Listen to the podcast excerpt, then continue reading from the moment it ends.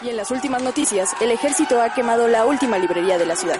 La lista de música prohibida ha crecido de manera considerable el último año. ¡Tenemos el último minuto! ¡Oye, no! ¡Momento de atacar! ¡Contra japonesa! ¡Chico su madre! ¡No, no! ¡Ah!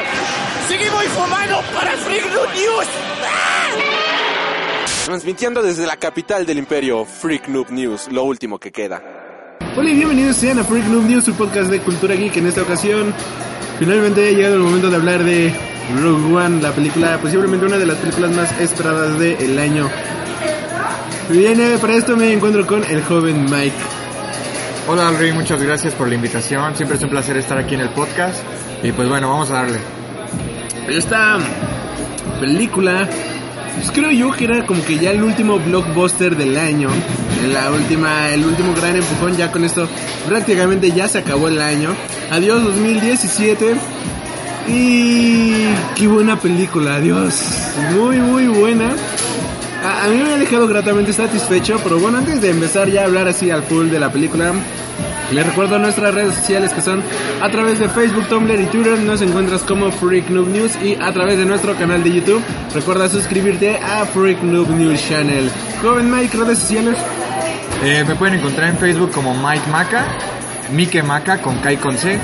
Y en, en Twitter igual arroba Mike-Maca.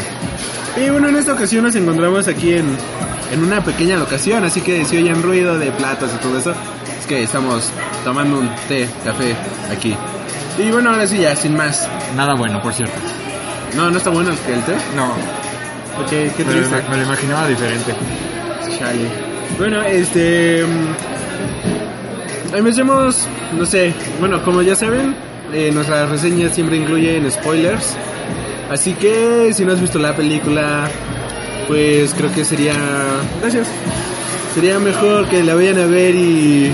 no se spoileen, pero creo que ya no hay ningún spoiler al respecto de esta película. Pues, exacto, es lo que comentábamos hace rato, ¿no? O sea, esa película te la dicen en, los, en las letras iniciales del episodio 4 y pues ya sabes en qué va a terminar, entonces, pues, spoiler como tal no hay.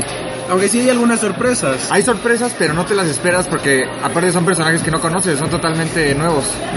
Aunque hay un par de personajes que sí conocemos que tampoco te esperas que salieran en esta película. Eh, bueno, algunos, muchos, muchos. Hay muchos cameos. Sí, y apariciones muy chidas. Sí, también. Eh, bueno, ya sin más, ¿cómo se te hizo a ti la película?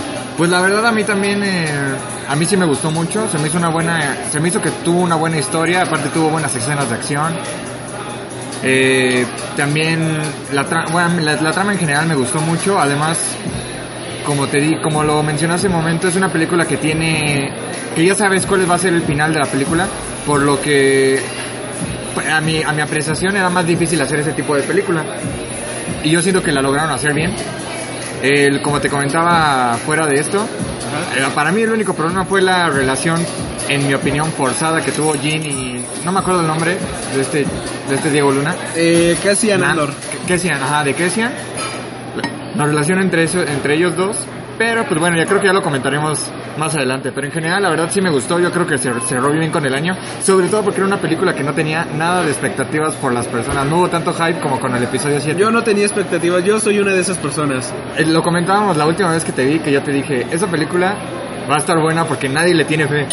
Uh -huh. y, le, y, bueno, creo que así fue. O al menos a nuestra perspectiva, porque a los dos nos gustó, ¿no? Sí, bueno, perdón, es que Albert está comiendo, entonces... Sí, una crepa, pero bueno, ya ese. Yo no tenía fe a la película. No, no, sí le tenía fe. Sabía que me iba a gustar de cierta manera la película. Pero también sabía de que iba a ser un churro que no iba, ¿cómo decirlo? No iba a, a lograr gustarme así tal cual. Pero, wow. Creo que esta película ya entró en mi top 3, posiblemente de películas de Star Wars. Y yo creo que del año, ¿eh? Y del año ya entró, no, no, en mi top 3 del año no está. Pero de menos en mi top 10 sí está. Bueno, sí, en el top 10, ajá. La verdad la película es muy buena, híjole, pero... Bueno, ya nomás datos técnicos, la dirección fue por Gareth Edwards, quien fue director de Godzilla, y dio un salto muy grande porque él estaba haciendo películas como de monstruos, y si somos honestos, como que les faltaba algo de acción a sus películas, de cierta manera. En el sentido de que Godzilla no tuvo casi nada de acción. Y aquí... Salvo la, la pelea de Godzilla contra los monstruos esos raros. El muto o algo así, ¿no? Ajá, eso. Y la verdad es que tampoco nos dejaron ver tal cual la acción. O sea, fue una acción muy contenida. Yo creo que aquí ya aprendió este Gareth Edwards de, ok, la gente es lo que quiere ver, vamos a enseñárselo. En el buen sentido de la palabra. Eh, en cuestión Y de... en el malo también. Sí. ok. Eh, tuvo producción de Caitlin Kennedy, Alison Seymour y Simon Emanuel. El guion fue por parte de Chris Waits y Tony Gilray, que de hecho Chris Waits, ese nombre si le suena. Este güey dirigió una película de Crepúsculo, dirigió American Pie y viene como que de puras películas churros. Y el hecho de que haya hecho el guion para esta película, la verdad sí me sacó de onda, fue de wow. Aunque bueno, el guion fue escrito a través, bueno, basado en una historia creada por John Knoll y Gary Whiteside, música por Michael Giacchino, inspirada en música obviamente de aquí el este señorón que acabo de yo, ¿cómo se llamaba? Ya, ya- ah, ah, Williams. John Williams. John Williams, Williams, Williams. Bueno, esta película pues la fotografía principal comenzó en el Street Studios en agosto del 2015 y concluyó en febrero de 2016 con reshoots que se dieron a inicios de junio de este año y esta es una película con un presupuesto de 200 millones de dólares. Ahora sí, pues vamos iniciando con el inicio. Esta película eh, supuestamente ocurre cerca de... Son 20, 20 años aproximadamente después de los hechos en Episodio de- tres. de episodio 3. Y nos presentan a, a una este, Jean Erso bastante niña, al personaje de Matt Mikkelsen y al general, este, a este general Orson Krennic, sí se llama Krennic, ¿verdad? Sí, Crane. este interpretado por Ben Mendelssohn que están discutiendo, están hablando de de pues crear el arma, ¿no? O sea, de que lo estaba lo, lo necesitaban aquí a- al padre de él para poder crear tal cual esta arma. Y aquí es donde yo tengo mi primer problema con la película. Perdón, pero en episodios, bueno, ¿aún existen las precuelas?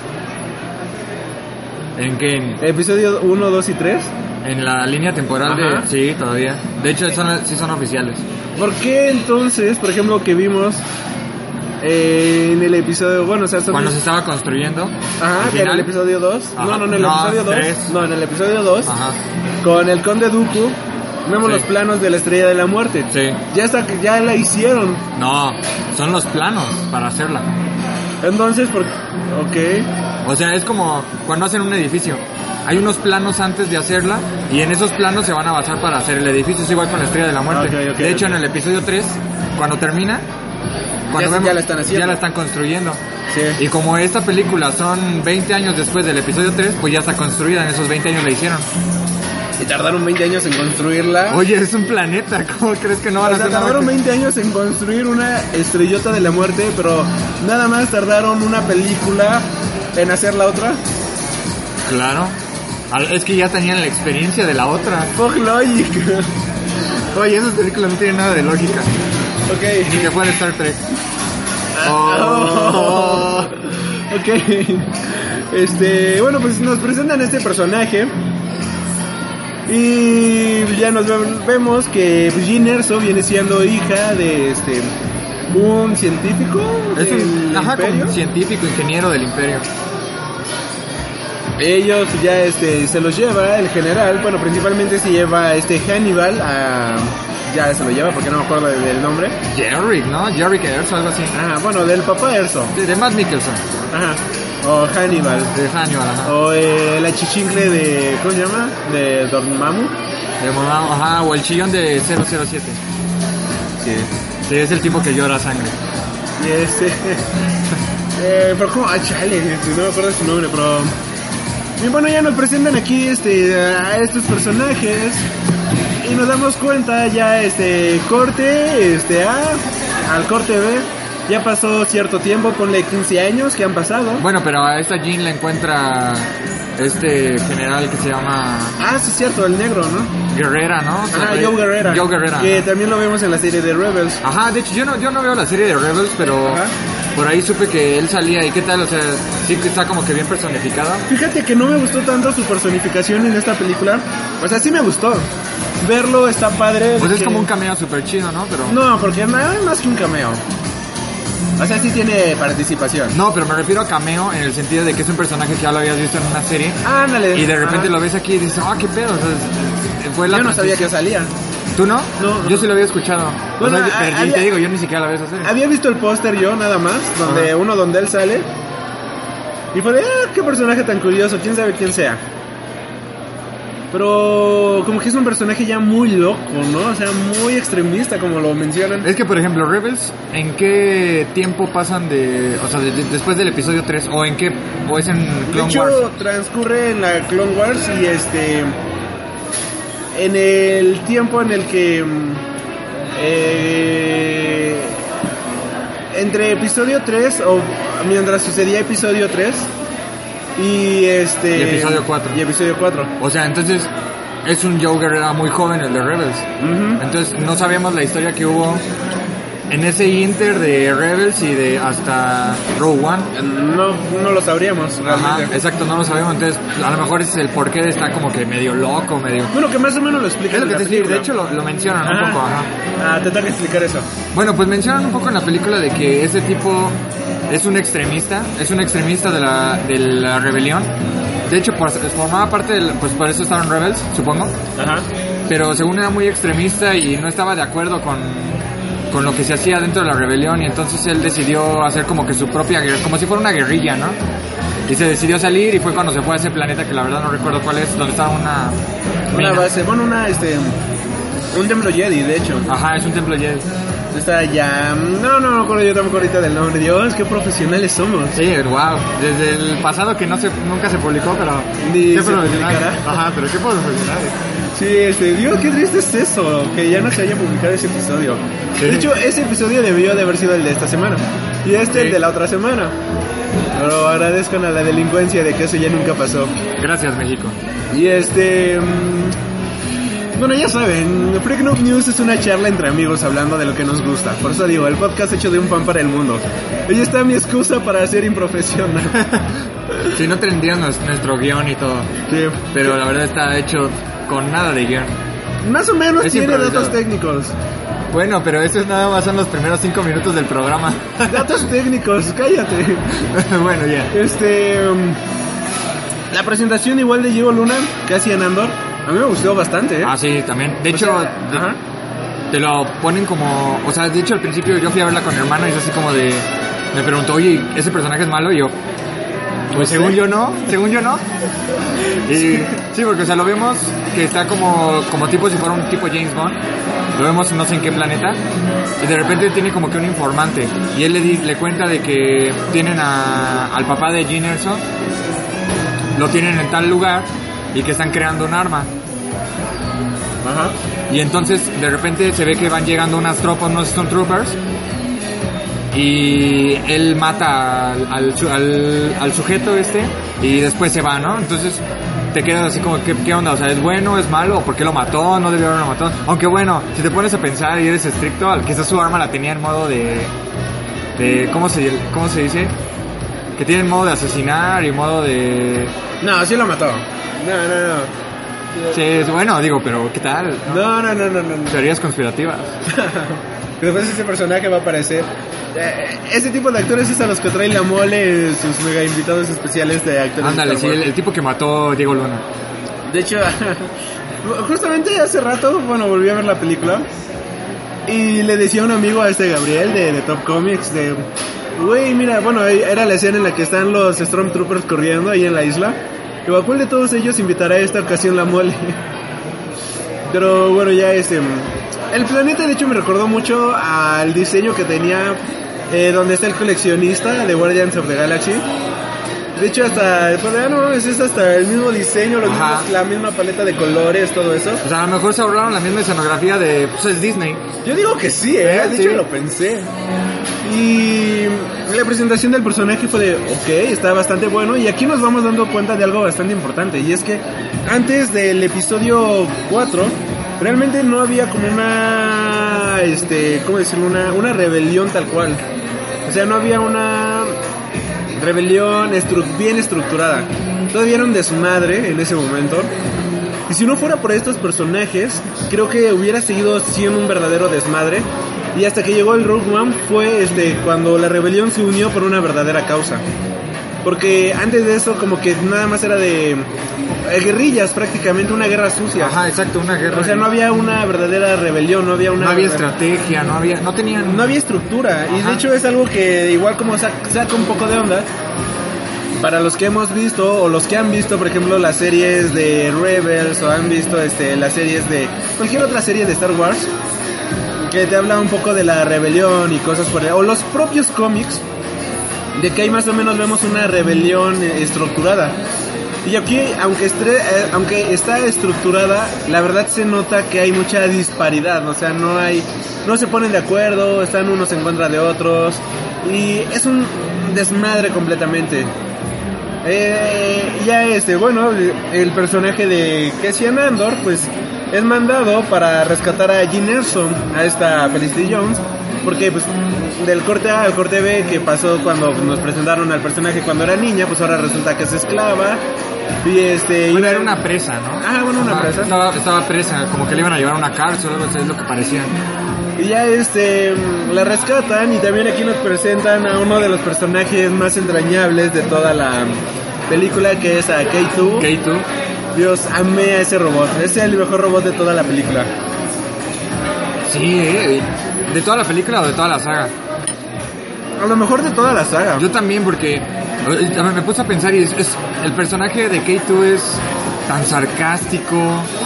Entonces, de verdad tiene una, una personalidad así súper chida. O sea, no es como Citripio. Citripio en cierto momento te cae mal. Y este personaje, la verdad es que no. No te- nunca te termina cayendo mal. Al contrario, yo creo que. Sí, yo creo que eh, esa, eh, eh, esa forma de ser de, de K2 es lo que, lo que a todas las personas nos gustó, ¿no? O sea, que es demasiado sarcástico. Y que aún así se ve que es como que honesto. Es- es- eso es lo que me gustó de ese personaje. De hecho, yo llegué a un momento en el que pensé que los iba a traicionar, ¿sabes? Ajá, o sea, yo también, porque algo, que no entendí, o sea, es como que un robot reprogramado, ¿no? Sí, o sea, es un sí. androide reprogramado. Porque es un robot del, era un robot del imperio. Ya lo reprograman y pues yo la verdad pensé de que, bueno, debido a su actitud, dije ahorita que vayan a la base o algo, nos va a traicionar o algo por el estilo, pero eso nunca sucede. La verdad es que el personaje es súper entrañable, es, es genial el personaje en todo sentido. Yo La, lo amé. la verdad, todos, ¿eh? Todos los personajes. Sí. Yo creo que no hay ningún personaje que esté de más ni nada. Y no hay ningún personaje que sobre. Ajá, por eso no hay ninguno que esté de más y yo creo que todos dieron su punto, su parte en la película y, y terminó como debió haber terminado. Por eso yo creo que fue lo que me gustó. O sea, todo está en donde debe de estar. Ajá, exactamente. Ah, incluso los pequeños cameos están en donde tienen que estar. Sí, porque, o sea, ya cuando los, te ponen a analizarlos después dices, oh, tiene sentido ese, ese maldito cameo. Sí, pero bueno, ahorita llegaremos a la parte de los cameos. Este. um, resulta ser de que están buscando a esta um, Jean Erso porque su papá había mandado este un a un piloto con este John Guerrera. Guerrera. Bueno, con Guerrera. Lo había mandado, ahí este, le había mandado un mensaje en el cual pues explicaba algo de la nave, bueno, o sea, de la estrella de la muerte. Lo que resulta que le envía pues era como que la manera por la cual este de destruir y explotar a la estrella de la muerte. Que bueno, en ese momento ellos no sabían que era la estrella de la muerte. Ah. Solo sabía que, que se estaba construyendo un arma, que fue lo que lo que investigó este Diego Luna, ¿no? Sí, un arma capaz de destruir planetas. Ajá. Y este a la cual llamaban la estrella de la muerte. No, pero no le No, llamaban. así lo dice. No, se- según yo no. Según yo sí. Según yo le llaman ya estrella de la muerte hasta cuando, bueno, eso ya lo contaremos después. Ah, ya cuéntalo. Bueno, hasta cuando le, le- el papá de Jean, el- por medio de un holograma, le dice que es la estrella de la muerte. Mm, Pero antes no, de hecho nada más le dicen que es un, es un arma, un arma que, que están cre- creando. ok. Pero bueno, ya después vemos que este piloto, como bien mencionas, este, está llevando este mensaje hacia Guerrera. este, este piloto me recordó mucho a Finn porque pues es un miembro del imperio que también se está desertando de, del imperio. Y, y, pues eh, eh, su manera de que lo acepten, digamos, dentro del, de los rebeldes o digamos de que ya no lo tomen como del imperio, es llevando ese mensaje hacia Guerrera. Yo por un momento pensé que este personaje iba a ser como Jar Binks, ¿sabes? Me preocupó eso. Porque ¿Cómo? al inicio lo... Ajá, o sea que dije, ah, este va a ser el personaje idiota de la película. Ajá. Pero no, ¿eh? No, Nada, de hecho nada, no, nada. o sea, para nada, o sea, de hecho fue, sirvió mucho ese personaje. Sí. Sí. Y bueno, yo pensé eso porque cuando lo llevan con Joe Herrera, que de hecho lo agarran sus achichincles de este güey, eh, él va de... No, no, no, ellos no lo encontraron, yo se los di, ¿no? Así como cre- queriéndose creer el chistosito o algo por el estilo. Dije, no, ya, ya le regaron con ese personaje. No, ojalá no sea el nuevo Jar Binks. No, no, no, no, afortunadamente no fue así. Pues ya también vemos aquí a que este Guerrera, pues realmente ya está muy trastornado, muy loco y él piensa que es una trampa. Piensa que lo van a matar y todo eso. O sea, ya está completamente deschavetado el hombre. Si de por sí ya tenía problemas mentales, pues ahora ya se le fue la cabra por completo. E incluso la actuación de este tipo, que no tengo ahorita su nombre. Dios, qué buena actuación. O sea, sí, sí te la crees que está loco. Ajá, sí, de hecho. Y, ajá. Pero, o sea, por ejemplo, algo que no entendí en esa parte, ves que le llevan con un monstruo, ¿no? Que, pero, o sea, ¿qué onda? Ese le metía, le lavaba el cerebro. No, según lo que yo entendí es que era como un detector de mentiras. Ajá, pero y luego, o sea, si te detectaba alguna mentira te volvía loco. No, yo, yo creo que lo mataban, lo ejecutaban. Y entonces, ¿por qué se volvió loco? ¿Quién? El, eh, pues este güey, el piloto. Pues porque dijo que uno de los... ¿cómo De los dos tenía... No, uno No. de los problemas secundarios, ¿cómo se llama eso? Uno de los efectos, Efectos secundarios, ajá. Es que puedes perder la cabeza. Y es por eso que en ese momento lo vemos como entrando en shock. Bueno, o sea, ya cuando está prisionero está como en shock, todo oído de, ah, Ah, ¿quién soy yo? Ajá, porque es una de las cosas, una de las pocas cosas que tampoco entendí. Sí, no, bueno, yo entendí que fue porque habían dicho eso de que uno de los efectos secundarios era que podías perder la cabeza. Ajá. Y yo me imagino que Joe Guerrera lo usó muchas veces. Probablemente. Pero bueno, vemos que este tipo eh, lleva el mensaje y ya vamos. Y mencionamos este piloto porque, como ya mencionó Alri, están buscando al piloto, o mejor dicho, están buscando entrar con Joe Guerrera para que puedan este, obtener ese mensaje y saber qué es lo que le dijo el papá de Jean a Joe Guerrera. Y como saben que la única forma de entrar es por Jean Erso, porque era como, digamos, como su hija, ¿no? Su protegida. Su protegida, ajá. Entonces la buscaron a ella para poder entrar con él fácilmente, que no los mataran ni nada. Y eso fue lo que hicieron. Y lo hicieron con la condición de dejarla ir, ¿no? Porque, o sea, yo creo que esa fue su motivación. Porque le dijeron, si no, pues te metemos otra vez a la cárcel. Ya regresamos a donde estabas, ¿A que dónde de hecho estaba? lo que le dicen. Y entonces, pues yo supongo que esa fue su, fue su motivación secundaria, quizás. ¿Sí? ¿Pero ¿Cuál sería la primera? Pues encontrar a su papá, yo creo. Ah, sí, cierto. Sí, ¿verdad? Sí. Y bueno, y entonces ya vimos que llegan a este planeta donde está el templo Jedi. Y aquí nos presentan un personaje bastante bueno, que es este Shirun Ingwe, que es un cieguito, que él es uno con la fuerza y la fuerza está con él. Es como un protector, ¿no? Del templo Jedi, que todavía cree en esa religión. Sí, pues de hecho hasta esta Jean le pregunta que si es un Jedi.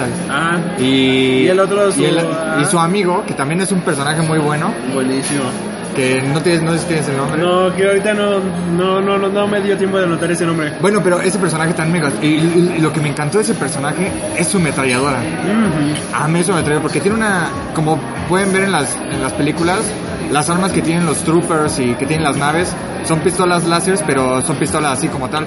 Y él tiene una ametralladora. Eso está súper cool. Nunca había. Yo creo nunca habían pasado una ametralladora en las películas, ¿verdad? Nada más en las naves, que son las únicas que lo tienen, pero no, se ve perrísimo. Sí, se ve. Y, o sea, y sobre todo porque tiene como una mochilita que se ve que necesita esa mochilita para poder ser ametralladora. O sea, no, está súper cool, está súper cool. Y está muy bien creado, ¿eh? Sí. El diseño del personaje y todo está súper chido. Bueno, vemos que este personaje eh, ocupa como la fuerza, por decirlo de cierta manera. Pues O la fuerza está con él. Exacto, como que la fuerza lo protege, ajá. Él, él- él tiene como que un mantra, ¿no? Que es, la fuerza está conmigo y nada me detiene, ¿no? Algo así. Ajá. Y este, yo me imagino que si todavía existieran los Jedi, él hubiera sido uno de los mejores. Sí, exactamente.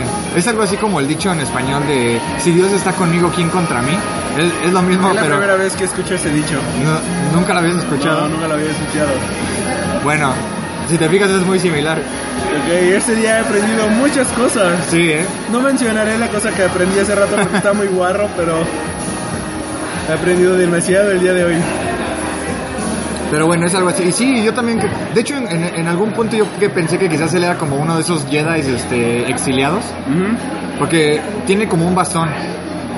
Y yo pensé que ese bastón era un sable. En cierto punto pensé que era un sable. Pero pues luego ya nos, después nos damos cuenta que no. Ah, bueno, y el personaje de la, de la ametralladora, Ah. cuando Jin le pregunta que si es un Jedi, le dice que no, que solamente es un Fanático. fanático. Ajá, exactamente. Eh, estos dos personajes son como hermanos, son súper amigos.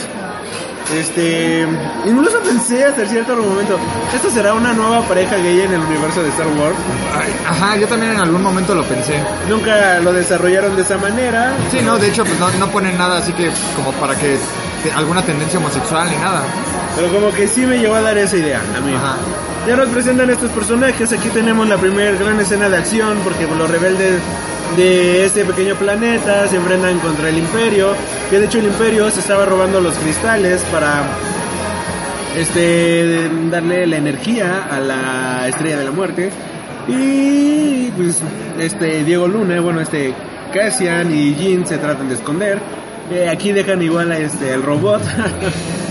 que este, Que de hecho, ahorita que mencionas algo que me puse a pensar, entonces, la estrella de la muerte es un enorme sable Jedi. Sí, Sith, ¿no? bueno, es un er- sable de luz, es un enorme sable de luz, en general. Podría ser. Porque todos los cristales, los cristales son con los, acabo de mencionar que esos cristales son con los que se hacen los sables Jedi, o bueno, con los que eh, se emana la luz. Entonces, si estos eh, cristales son los que se utilizan para generar el rayo en la estrella de la muerte, la estrella de la muerte es un mega sable de luz, Tiene lógica. ¿no? Que, que de hecho estaba leyendo, este, bueno, viendo eh, la Star Killer, que es la que vemos en el episodio 7, supuestamente está posicionada en el mismo lugar donde estaba el planeta donde nacen todos estos cristales. No sé si recuerdas que en la serie de Clone Wars había un planeta helado y ahí este, va Anakin y todos a conseguir sus sables. Ajá. Según esto, era ese planeta donde está la estrella de la muerte, no, la Star Killer, ¿cómo se llama? ¿Cuál sería el nombre en español? Estrella asesinadora. Estrella asesina. ¿Qué nombre? Bueno, en donde está eso, y por esto tiene toda la potencia para destruir a todo un sistema completo. Porque pues está cargada prácticamente con todo el planeta, aunque también lo vemos que se carga con el sol. Ajá.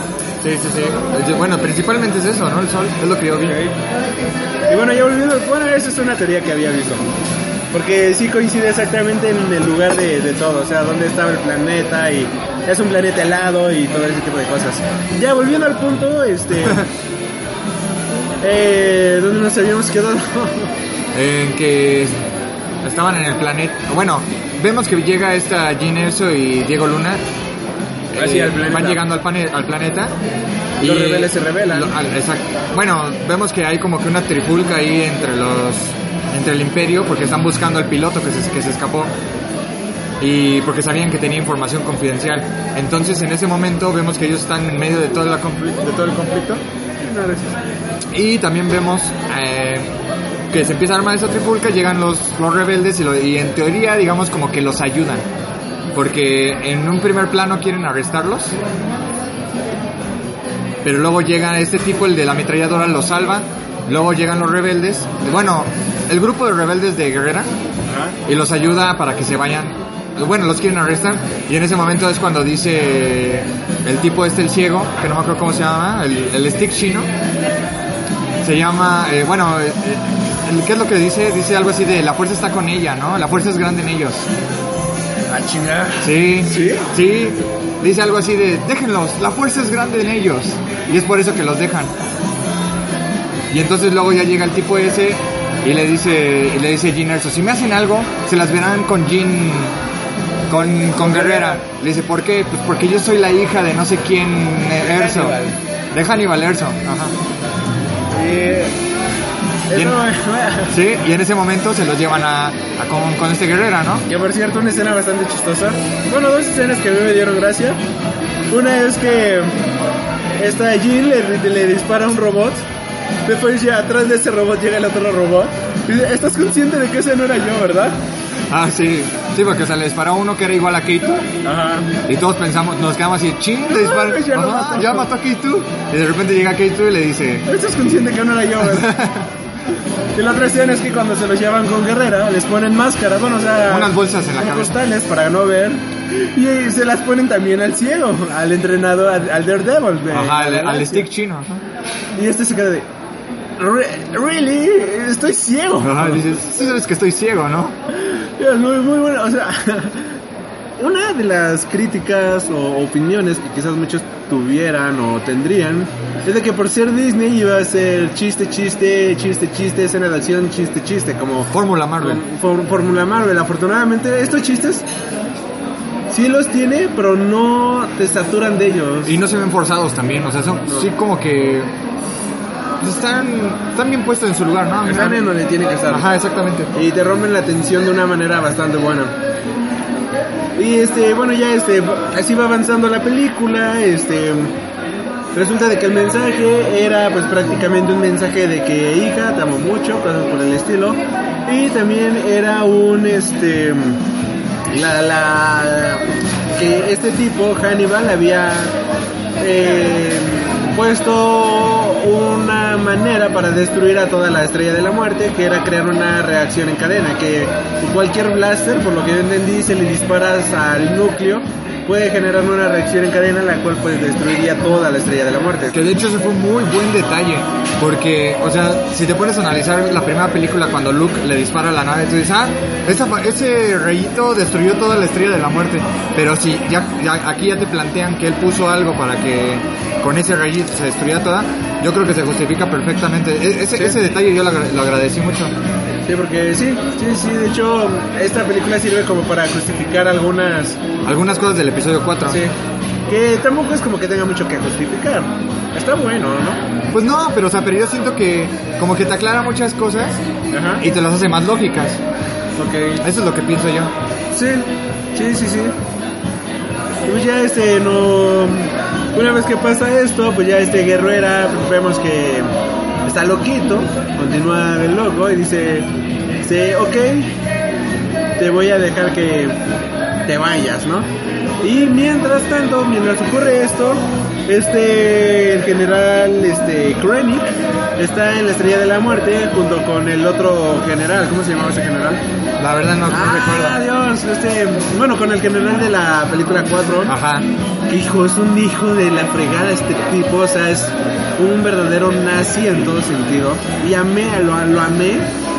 Que de hecho es bastante interesante porque este personaje es creado por CGI 100%. Porque pues el actor ya había muerto. Sí, pues, de hecho ya está, ya se ve de edad en el episodio 4 Ajá. y aquí pues lo ponen de edad, entonces está muy bueno, que de hecho todavía duró, ¿eh? Porque el episodio 4 salió en el 77 y él falleció en el 94.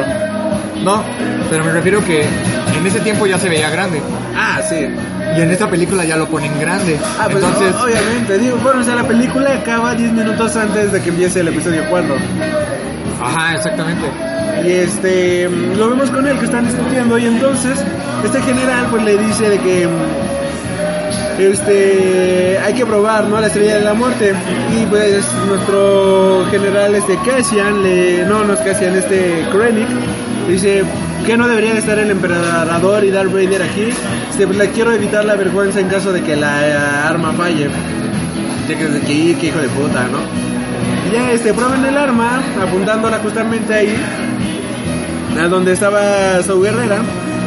Pero no van a destruir todo el planeta, sino lo único que iban a hacer era destruir la ciudad. Vemos que el arma funciona. El- el- aparte también el fin de esto era para matar al piloto. Porque el piloto, como sabían que tenía información, pues matarlo, pues ya se acaba, acababan con ese problema, ¿no? Sí. Pero también una parte importante en- en- cuando van a visitar a Joe Guerrera es cuando se conocen este Diego Luna y el piloto, ¿no? porque él le cuenta dónde está Erso. él le dice dónde está Erso y aparte como que se ve que ahí ya empiezan a tener como un medio vinculillo con el stick chino y con el otro de la ametralladora. Entonces ya después cuando empiezan a destruir empiezan a destruir la ciudad, vemos que este Diego Luna le habla a Keitu, le dice que vaya por la nave, Mientras de fondo el planeta se está destruyendo. ajá, mientras está destruyendo el plan, o bueno, la ciudad, ¿no? Se La está ciudad, destruyendo. pero se ve cabroncísimo. Sí, sí, de hecho, bueno, vemos que llega Keitu, ellos logran escapar de ahí, se van y vemos como pues Joe Guerrera se queda ahí y pues se muere, ¿no? Ah, pero en una pose de. Ah, soy Moisés. Ah, sí, sí, exactamente, soy Moisés. Pero la escena esa de cuando destruyen la, la ciudad está increíble, o sea, cómo se ve la lava que sale hasta, hasta, la atmósfera, no, mames, manches, se ve súper Visualmente se ve. Ajá, increíble. sí, la verdad, sí. eh. Y vemos, eh, porque el ciego tiene una frase de, dime, fue todo, toda la, la ciudad quedó destruida. El de, sí, todo quedó completamente destruido. Y ves como que una cara de desolación increíble aquí. Está, está cabroncísimo. Visualmente es espectacular. Es asombroso en muchos sentidos. Ya este este general pues toma mando, bueno, toma el control de la Estrella de la Muerte diciendo que este Krennic pues es ineficaz, ¿no? O sea, se lo dice de una manera muy bonita. O sea, porque, le, porque le dice, muy bien, eh, fue un buen trabajo lo que hiciste, pero tu, tu poder este tu poder militar es ineficaz, entonces yo voy a tomar el poder de, de la estrella de la muerte. Entonces así como de, ¡oh! Eso es bonito. Ajá, eso es bonito. No, no quiero saber cuál sería la, la forma fea. La ¿eh? forma fea es de, quítate inútil, dame la estrella, sí. ¿no? Bro, o sea, lo dice con una maldad y con una clase increíble. Ajá, exactamente, eso es a lo que voy, que lo dice de una manera muy bonita. Elegante. Elegante, exacto, esa es la palabra, bonito, elegante, elegante. elegante, elegante, sí. Y este. vemos, este.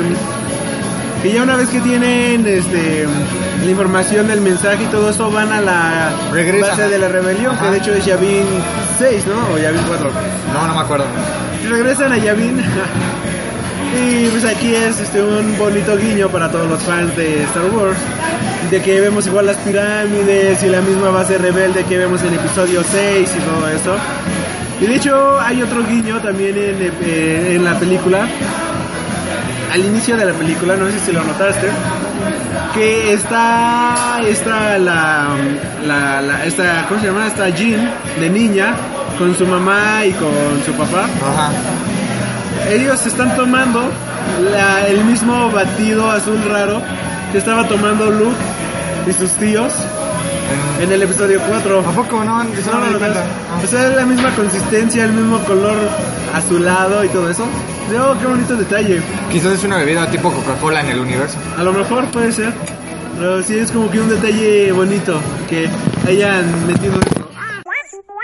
Y bueno, ya continuando con la historia, eh, vemos que pues obviamente los rebeldes no están este muy, eh, ¿cómo decirlo?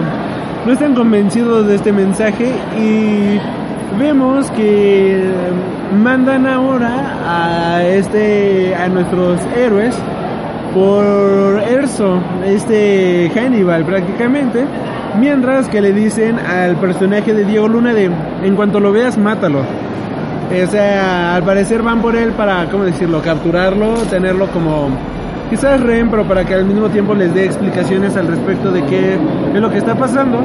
Pero el principal motivo que tienen, que tienen eh, los rebeldes es vas y lo matas. Sí.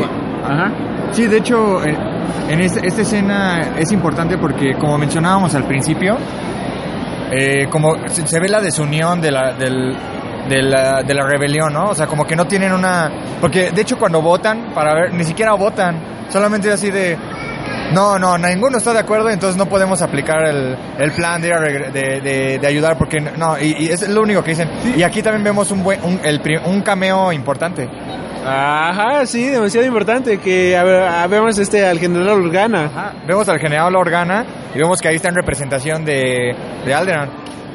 Y este, o sea, parece ahora sí que comité de departamento acá, no sé, en Tepito. Está, es más, creo que un comité en Tepito está mejor organizado que esta rebelión. Sí, o sea, es que es, es lo que lo que te digo, o sea, están ahí en, en la mesa redonda y es así de, no, ¿y cómo sabemos que es verdadero el mensaje? No podemos saberlo, no, no. Y ni siquiera votan, nada más la, la tipa esa que la verdad ni siquiera sé quién, cómo se llama, la que se ve que es como que la jefa de la rebelión.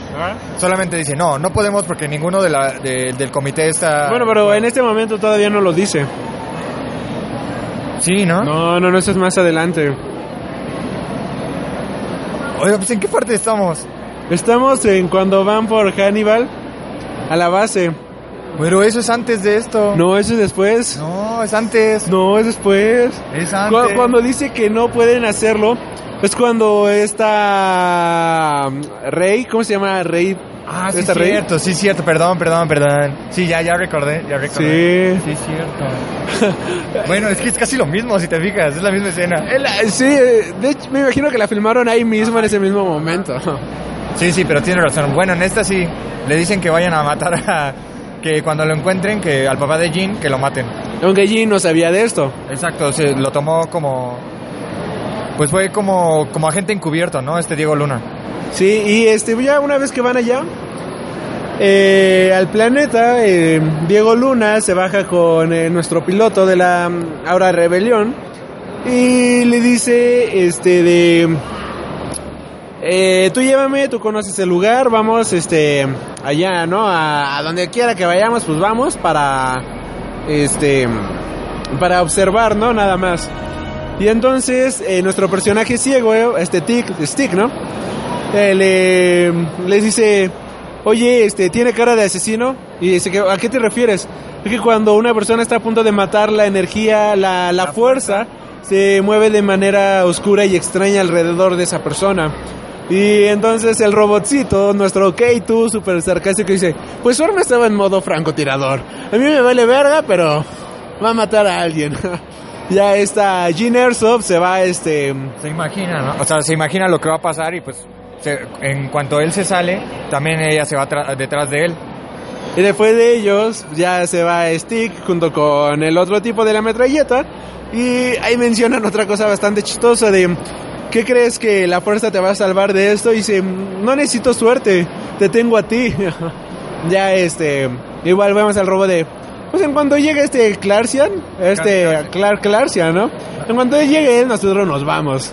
O sea, no me importa que ustedes estén abajo, nosotros nos vamos a ir. O sea, el robot es la onda, es, es la mera onda. Ajá, o sea, es súper sarcástico, bro. Te digo que está está súper cool ese robot. Es muy mala leche. O sea, a él no le importa a nadie, nadie, nadie, nadie. Sí, no, nada más que él y yo creo que Diego Luna, nada más. Yo un poco, ¿eh? Y Pero, si, pero si te fijas, sí acata las órdenes que le da. O sea, sí se ve que está programado para obedecerlo. Sí, pero como que muy a regañadientes. Y este, van, obviamente, aquí vemos que eh, una vez de que allá tomó el mando este Tarkian, que hace ratito no nos acordábamos de su nombre, pero pues ya una vez que Tarkian toma el control de la nave, vemos que Clarcian era el otro. Ajá. eh, va ahí a donde estaba este Erso y les dice eh, de que tiene algo que decir, de que la nave fue todo un éxito, de que sí sirvió. Y Krennic, Krennic es el otro. Ajá, creo. Y el otro es Krennic y Karsian. Tarkian. O Tarkian. Ya. Y Cassian Endor es Diego Luna. Dios, ¿por qué tienen los nombres tan iguales? Me chocan. Ajá. Y pues ya los vemos así. Y, y, y, y ah. Eh, le dice, ¿qué crees? Tu nave eh, fue todo un éxito, joven Hannibal. Pero tengo algo más que decir. Por favor, reúne a tus hombres. Ya anuncia de que hay un traidor entre ellos, de que alguien mandó a un piloto allá a la base de allá. Eh, que por favor diera un paso adelante o que todo el mundo iba a morir, ¿no? Y en ese momento también está Cassian eh, apuntándole en la cabeza con un, con un franco que tiene ahí. O sea, desde la montaña lo está apuntando. Con la oportunidad de dispararlo, pero no lo hace. Tuvo muchas oportunidades, pero nunca le dispara.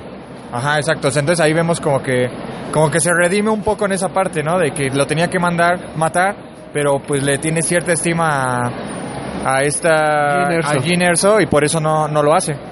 Y ya una vez que esto sucede, este, nos damos cuenta de que eh, eh, nuestro personaje de Krennic pues termina matando a todos prácticamente, le da una buena bofetada. Es... Ah, por cierto, hablando de bofetadas, no mencionamos la bofetada de hace rato. La que da K2 a este Diego Luna. No lo recuerdo. Yo, bueno, es que una vez que están en el planeta donde está Joe Guerrera, este, nos vamos a re- estar regresando en algunas escenas para mencionarla. De hecho, si hubieran escuchado el podcast que nunca se va a subir, el que nos volaron, este, igual estuvimos regresándonos muchas veces, Dios, A, demasiado. una, a una escena en particular nada más. O sea, era la escena más importante de esa película. Y nos regre y la dijimos ¿no? cuando la mencionamos, sí, muy X, ¿no? Sí, exacto, o sea, la mencionamos nada más muy, muy parcial y la verdad era muy importante esa escena. Una de las escenas más importantes de la película. Pero bueno, esta nada más es una escena de comedia. Que eh, a mí me dio mucha risa. Eh, bueno, aquí nada más este el personaje de Krennic pues ya bofetea a este Erso diciéndole traidor, que no sé qué. Ah, ya, ya y sé. este anteriormente a eso, mientras están con Joe Guerrera, eh, este eh, el planeta pues obviamente está ocupado por el imperio y entonces van con el robot, con K2 y le dicen, hey, ¿a dónde llevas a esos prisioneros? Refiriéndose al personaje de Felicity Jones y Diego Luna y dice, ah, los llevo a la cárcel para arrestarlos. Para encarcelarlo. Para encarcelarlos, exacto. Y Dice, necesitamos ver que no sé qué, ¿no? Entonces Diego Luna ah, lo interrumpe y el robot le da una bofetada, pero bien dale, cállate prisionero. Y tengo más de donde vino esta si sigues hablando. Dios, es buenísima onda este robot. Ahora sí, ya, volviendo al punto.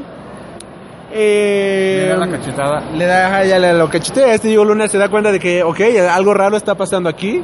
Esto no es una plática común. Y en eso se da cuenta de que Jean eh, ya también está en la plataforma, con su padre. Y en eso recibe una señal de que los rebeldes van a llegar y, su objetivo es matar a este Erso que se encuentra en la plataforma. Entonces él intenta mandar una señal de, oye no, diles que se paren, que se detengan porque está Jean y este... Estamos aquí como en la plataforma, ¿no? O sea, si ellos empiezan a atacar, pues nos van, este, ya nos fregamos todos manda el robot la señal de ayuda ahí junto con el piloto, si no me equivoco, de que están estas personas aquí en la plataforma que por favor no ataquen los rebeldes.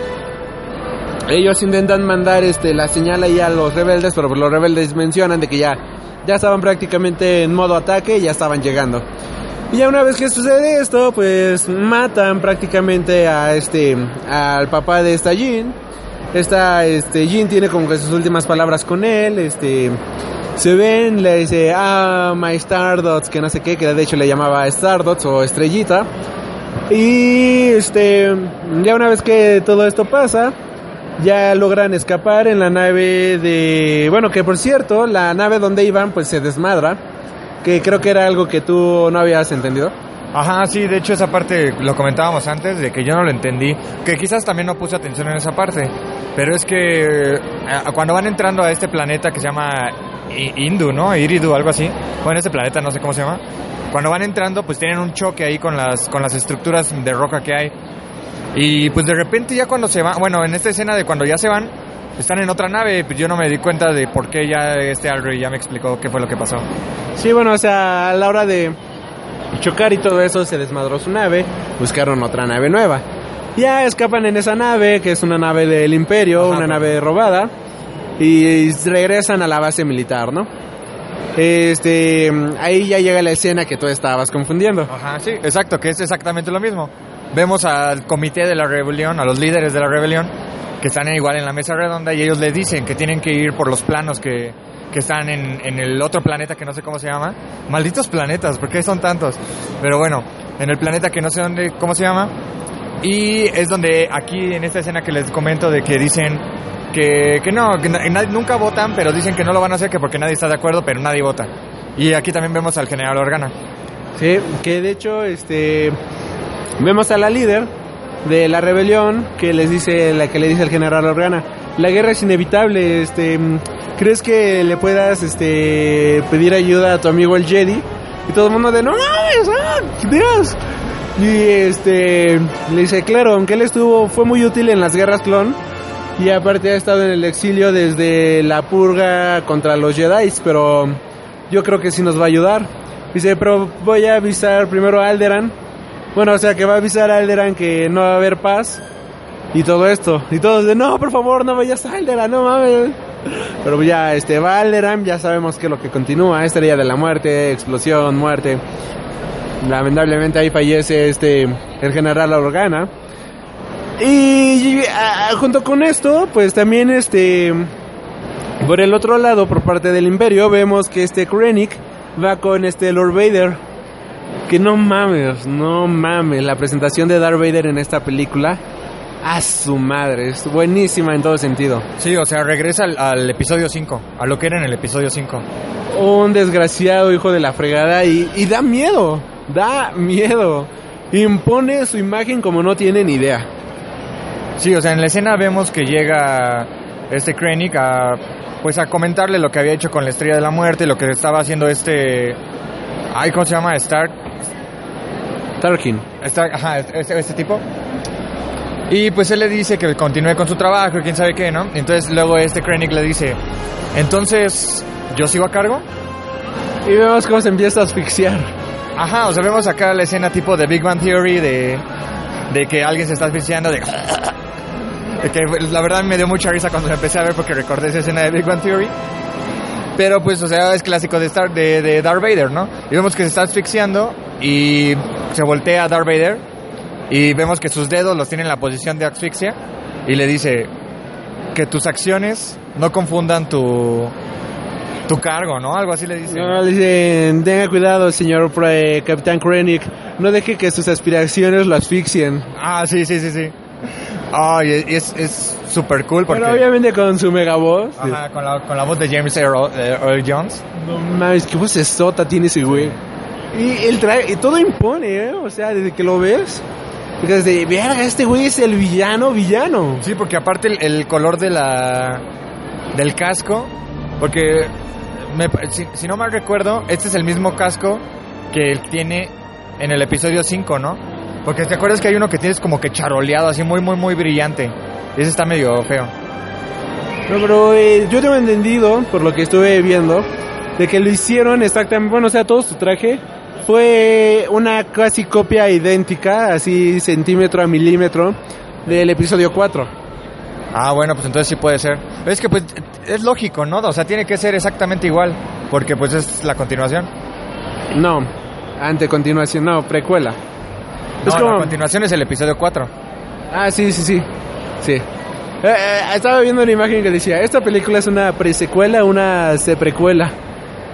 Ajá, el meme, ¿no? ¿Sí lo viste? El que decía, bueno, es una precuela de las ah, de las películas anti- eh, de las películas originales, pero es una secuela de las precuelas de las películas originales. Y que al mismo tiempo es una precuela de la precuela de la, del episodio 7.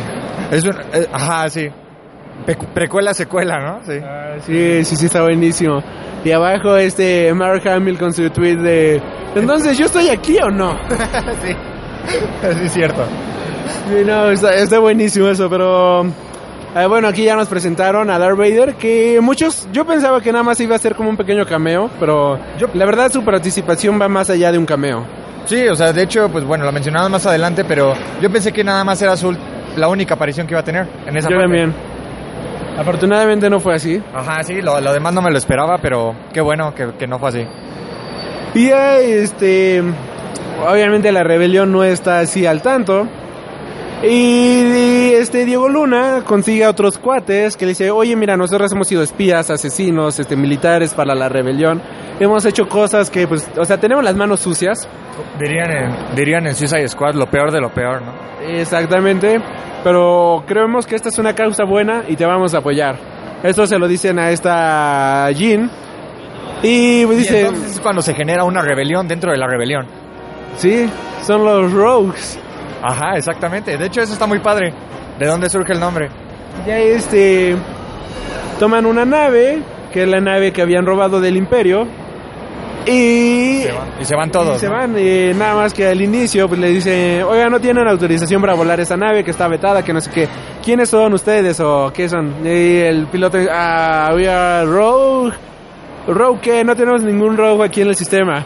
Sí, Rogue One, ah, ahora lo tienen, ya, se van. Ya, este, una vez que se van, ellos obviamente van a este planeta, que es como el planeta de playa, que vemos en los pósters, en los trailers y todo eso. Ahí donde guardan toda la información, y ahí obviamente están los planos de la Estrella de la Muerte. Ahí está la información que, este, bueno, ahí les dijo el papá de esta Jean que tenían que ir ahí para robar, este, la información de cómo destruir la Estrella de la Muerte. Y ya una vez que pasa esto, este, vemos que logran entrar pues de cierta manera fácil porque primero el piloto era inicialmente del imperio, tenían al robot del imperio y tenían la nave del imperio, o sea, tenían todas las de pasar, lograron entrar bastante fácil y ya una vez que están acá adentro pues eh, de discurso motivador, el pet talk, que este sí estuvo muchísimo mejor que el de el de Suicide Squad, hay que admitirlo. Sí, o sea, muchísimo mejor, pero bueno, ya, es otra cosa. Este, es que me acordé cuando les dice de que si alguien muere, todos mueren. Ok. Sí, sí, nada cool, pero nada, que sí fue un poco más inspirador, por lo menos para ellos. Sí. Ah, u- y sí, ya iba a mencionar Yo otra hubiera, escena. yo hubiera escrito algo, algo así como de, hoy es un buen día para morir, no aspiren regresar a sus casas, no sé, algo un poco más tétrico, porque era lo, era lo lógico, ¿no? Esta noche sanaremos en el infierno. Ándale, algo así, algo tipo Leónidas. Yeah. Y este.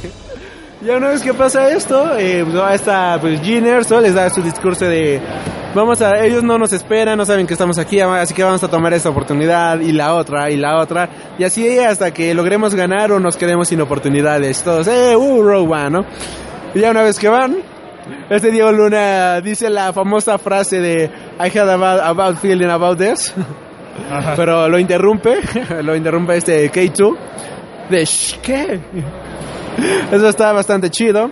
Y ya una vez que entran a la a, a- a la base, pues lo, principalmente los rogues que se quedaron en el en la nave va- van plantando bombas para tratar de sacar la mayor cantidad de troopers a la a la playa y que pues estos dos tengan el paso libre.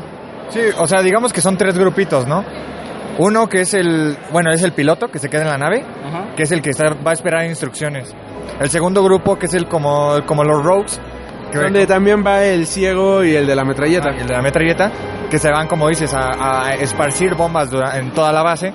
Y el tercer grupito, que es donde está Jin, eh, Kaishen y K2, que aparte están disfrazados de... Kaishen está disfrazado de un general y esta Jin de un... como oficial, ¿no? No sé, como un tipo trooper raro. Y el robot va del robot. Ajá, y pues él, como es un robot del imperio, pues va normal. Que de hecho hay una escena bastante curiosa en la que vemos a nuestro robot, a K2, caminando así bien vale madrista. Y vemos a otro robot de la misma manufactura que va caminando completamente lento, lento y monotonizado. Es que eso es lo cool de, pues no nada más de K2, sino de todos los de todos los droides dentro de Star Wars, que son pareciera como si no fueran droides, o sea, son como si fueran personajes mismos que tienen, pues, Que son personajes mismos. bueno, son personajes mismos, pero pues en realidad son droides, ¿no? O sea, pero pareciera que no, como si tuvieran un cerebro real, como si fueran tuvieran alma, un, un pedo así. Sí, está, está chido, conciencia propia. Exactamente, conciencia. Porque como dices, al comparar los dos, pues sí se ve una clara diferencia en el caminar, en el hablar, en todo. Y ya una vez que van pasando, pues van teniendo varias facilidades. Y es aquí donde inicia como que nuestro arco final de la película. Y donde nos damos, bueno, de, de hecho toda la película va siendo una película de guerra. Es una película demasiado bélica. Este, no es una película tierna, por decirlo de cierta manera. Y es una película que al menos a mí en lo personal me recordó demasiado a la Segunda Guerra Mundial. No sé tú, pero de no mames, o sea, esto es una pinche guerra cabrona, o sea, está, está perro. Nos damos cuenta cómo los rebeldes hacen cosas sucias, cómo el imperio hace cosas sucias, cómo los generales pelean por sus mandos, cómo, o sea, nos muestran el lado sucio del universo de Star Wars. Regularmente, todas las películas, al menos hasta el episodio 7, habían sido películas bonitas de fantasía y ese tipo de temas. Pero en esta película ya nos presentan un mundo completamente crudo y una realidad en esta ficción que dices, ok, esto, no solamente eran espaditas láser y la familia de Luke Skywalker, hay algo más tétrico y crudo más allá de todo eso. Es que es eso. O sea, en, la, en, las, siete películas anteriores había tratado nada más, como dices, de la familia Skywalker y de todos los Jedi, ¿no? De todo lo, lo que es la logia Jedi. Pero pues nunca habíamos visto a los verdaderamente afectados, que pues era en realidad todo el universo. Todas las personas que vivían y aparte la rebelión que era la que estaba luchando contra el imperio. Eso no, nunca lo habíamos visto. Al menos en las series, quizás no, en Rebels. Pero pues igual... no tanto. Ajá, porque igual se enfocan en los Jedi. No se enfocan tanto en, en la rebelión. Sí, es- está bastante padre. O sea, tenemos escenas, por ejemplo, de una niña llorando, gritando completamente aterrada y está Jyn Erso como que ahí va a rescatarla. Tenemos este a los prisioneros, este como pues dices, ah, qué gacho, ¿no? O sea, está gachito todo esto. Tenemos a esta parte de la rebelión completamente sucia y ellos mismos lo mencionan, ¿no? Además, el propio Diego Luna con su personaje de Cassian Endor, cuando lo presentan te das cuenta de que el, la rebelión hace cosas muy sucias nada más para obtener lo que necesitan. Sí, exacto. Y aparte, como dices, es una película muy bélica porque vemos mucha acción de piso. O sea, porque aunque vemos acciones con las naves y que son muy escenas muy buenas, las acciones de, de- estrategia en, en tierra, o sea, de, cómo van las tropas, también son muy buenas. O sea, se, se ve como el imperio sí está bien, digamos, bien estructurado en esa parte de, de- de- al atacar. Demasiado bien estructurado y bueno, aquí este mm, vemos también el apoyo de un este de un calamar. ¿Cómo se llaman estos? No era el general Akbar. No, exacto, es que recordaba al general Akbar, ¿no? Pero pues era, quién sabe, era un general raro. Parecía, parecía más como un sapo, ¿no? Por el tono que tenía, ¿no? Pero digamos, General Akbar Sapo. Ajá. Y bueno, él, él- él lo vemos que desde un inicio dice, sí, hay que luchar, ¿no? Vámonos contra el imperio. Todo el mundo le dice que no. Y una vez que se enteran de que, bueno, o sea, en la rebelión, eh, o ya empiezan a explotar este, las cosas en la playa, empiezan a salir la, las tropas y todo eso, este mm, logran, logran interceptar una comunicación y le dicen a la general de oye nos acaban de decir bueno acabo de interceptar una transmisión de que los rebeldes están en tal planeta y no sé qué y ya una vez dice "Oye, ok vamos vamos a apoyarlos no Ajá, y de hecho aquí se ve como que la jefa hace como una pequeña mueca así de sonrisa, así como de, ja, qué bueno para empezar con... O sea, porque sí era como que necesario, pero nadie quería hacerlo. y de hecho era algo que ella quería y lo vemos eh, desde que le dice al general Organa de oye este prepárate porque va a haber una guerra inminente Ajá, exactamente. Entonces aquí es cuando ya ella ordena que, que manden a las tropas. Y pues vemos que todos se empiezan a alistar con los X-Wing y se van. Y aquí vemos otro cameo. Era el cambio que iba a mencionar hace ratote, pero... Eh, digo, este, este camión nunca lo vi venir, ¿eh? Jamás me lo esperé. Ni yo, y, y de hecho es muy lógico. Eh, vemos a R2D2 y a Citripio, que le dice, oh, se van a la base de no sé qué, ¿por qué nunca nos avisa nada, R2? Que no sé qué, y ah, vemos a R2D2 le "Ri, ra, ra, ra". ¿no? Y dice, ah, todo el mundo en la sala del cine de, ah, qué bonito. Ajá, exactamente, o sea, los, los viste ahí y, y la verdad, como dice Harry, yo tampoco me los esperaba. Fue, eso sí fue totalmente sorpresivo.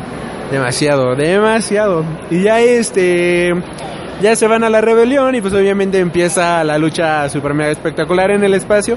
Que fíjate que esta lucha me gustó demasiado, eh. Esta pelea espacial se me hizo mil veces más espectacular que lo que vimos en episodio 7. Con las naves en la Star Killer. Sí, ya sé, pues nada más la parte con los este, Star Destroyers. No manches, está... Está perrísimo. Está, ajá, está perrísimo, digo, es como que muy estúpido, pero a la vez dices, bueno, pues de algo sirve, ¿no? Así sirvió esa estrategia. De hecho, algo que este noté al inicio de la, peli- de la película casi casi, una escena que a mí me fascinó demasiado es cómo van encendiendo las luces, presentándote primero al Star Destroyer y después este al a la Estrella de la Muerte, que se van iluminando lentamente. Eso se me hizo un gran tributo a las películas clásicas de Star Wars, que es de, mira, estamos usando maquetas, lo estamos haciendo súper alrede, alrede, y se ve espectacular. Sí, sí, la verdad sí fue un buen homenaje eso. Y bueno, ya una vez que ocurre esto, eh, vemos que mm, este Cassian y esta Jean logran llegar a donde está la como el buscador de Google para encontrar su lo que ellos están buscando. Igual ahí está K2 y los está ayudando. Y pues aquí tenemos este empiezan a llegar troopers, ellos lo están buscando y cosas por el estilo. Eh, tenemos como nuestra primer pérdida grande de nuestro querido equipo. Y es que, mm, o sea, ya, ya, ya saben que ellos están ahí infiltrados. De hecho, para este momento de la película, este Krennic, y de igual manera ya llegó a este planeta para este in- inspeccionar la, la- la- las transmisiones que había hecho este Hannibal a todo lo que había enviado Hannibal para poder este averiguar en dónde estaba la falla de la estrella de la muerte. Y o sea, y ese fue el porqué de él estaba ahí, ¿no? Porque quizás dirían, ¿y ese güey por qué está dentro de, las instalaciones? Pero sí le dieron un porqué, porque fue a investigar las transmisiones que había hecho este, este Erso. Y de hecho, este, muy buen papel, ¿eh? De hecho, este, he, he leído algunos comentarios que dicen que el personaje de Krennic está muy desperdiciado o de que hicieron menos al villano, pero yo lo veo y es un maldito malo de Malolandia con una actitud súper genial y se me hace a mí un buen villano. Pues sí, pero pues es igual como que formulaico, ¿no? Como que todos los generales en Star Wars son iguales. Pero está chido. No, o sea, digo, sí está bien, porque por ejemplo el del episodio 7 también a mí me gustó. Y pues el del episodio 4 también me gustó. Pero ¿no se te hace como que es lo mismo todos? Un poco. Puede ser que sí. Pero cada uno tiene como que su propio carisma y cómo encariñarte con ellos. Y creo que Krennic lo logró de una muy buena manera. Y al ser malo, pero le, le funcionó la fórmula. Sí, exacto, o sea, digo, te termina gustando, pero yo creo que sí, es como que formulita eh, del mismo general del imperio. Aquí igual pues ya vemos cómo pues sus ambiciones de querer este el ser eh, estar al mando de la gran arma que es la estrella de la muerte lo están llevando a hacer todo esto, empieza a comandar este o a dar órdenes de por Dios, hay que de- detener a los rebeldes que están explotando eso, que no se dan, estamos ciegos o qué? Hasta lo menciona ahí con sus propias palabras. Eh, manda ahora sí tropas y tropas a detener a los rebeldes. Vemos a unos AK, AK, así se llama, ¿verdad? AT, AT, AT&T, eh, ATST, que son los de dos patitas nada más. Este, contra los rebeldes, no mames, eh, épico, épico, épico, épico en todo sentido. Yo me cagué, me cagué eh, en serio al ver esto. Sí, pues de hecho vemos una escena en donde el tipo de la ametralladora saca como una bazooka que tiene. O sea, no sé de dónde saca armas ese tipo. Se saca como una bazooka y le da a la cabeza de un AT&T. Y vemos como que se debilita por un momento y después regresa. Y en ese momento La llega- rebelión llega. la rebelión llega y los empiezan a apoyar. Que bueno, también cabe mencionar que antes de esto eh, se ordenó que se cerrara el campo de fuerza en el planeta. Entonces nada más lograron entrar unas, unas pocas naves de la rebelión al- a, la- a- las instalaciones y las demás se quedaron afuera en la guerra espacial que menciona Alre. Y ya este las pequeñas naves pues ya apoyan a los soldados. Eh, nuestro gran K2ST, algo así, ¿o ¿cómo era? K2SO. K2, no, pero sí tiene otras dos siglas. ¿Ah, sí? Ah, no. ASO o eh, sí, ese o no, no acuerdo bien, pero bueno, nuestro amado K2 por tratar de defender a Diego Luna y a esta Felicity Jones, pues lamentablemente pues muere. Aquí este llegan demasiados Stormtroopers, él ya no puede contra ellos, les indica la ubicación del archivo que necesitan y se sacrifica prácticamente por el equipo.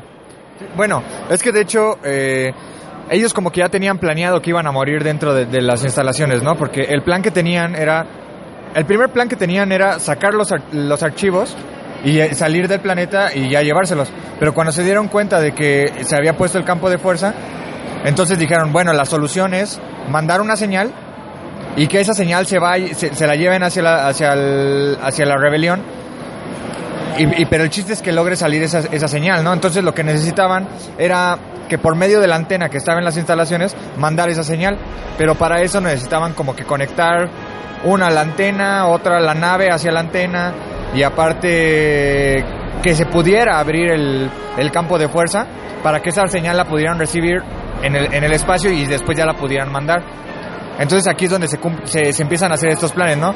Mientras este Diego Luna y, y, y Gene van por los planos, eh, eh, afuera está el piloto de rebel- del imperio quien está buscando una entrada y un interruptor para poder, eh, ¿cómo se dice? Mandar la señal, ¿no? Y aparte, por afuera les están diciendo que abran el carpo de fuerza. Entonces hay como que tres misiones ahí dentro de, de de esa escena de la película en la que se están cumpliendo. Entonces, como ya mencionó Alri, al eh, pues ya vemos que está Jean y Diego están con, con el archivo, ya les indica dónde está este K2.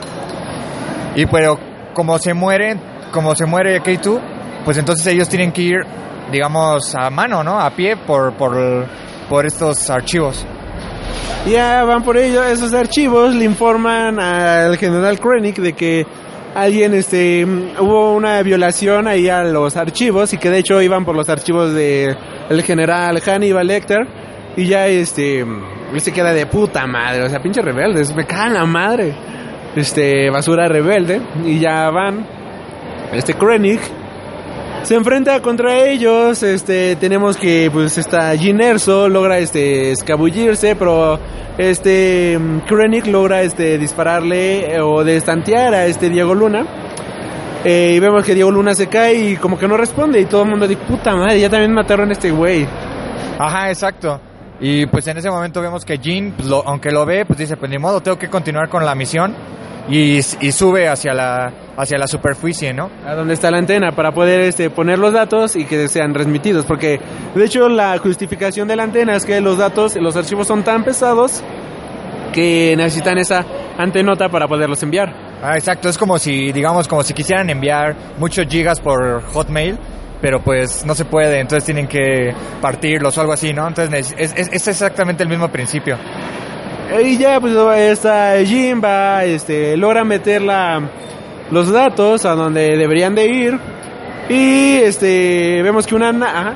Y bueno, por el otro lado, también vemos que eh, el tipo, el piloto, logra mandar la señal a- hacia afuera, diciéndole al general este Aksapo, Akbar Sapo, que le dice que, que tienen que romper el campo de fuerza para poder transmitir esa señal.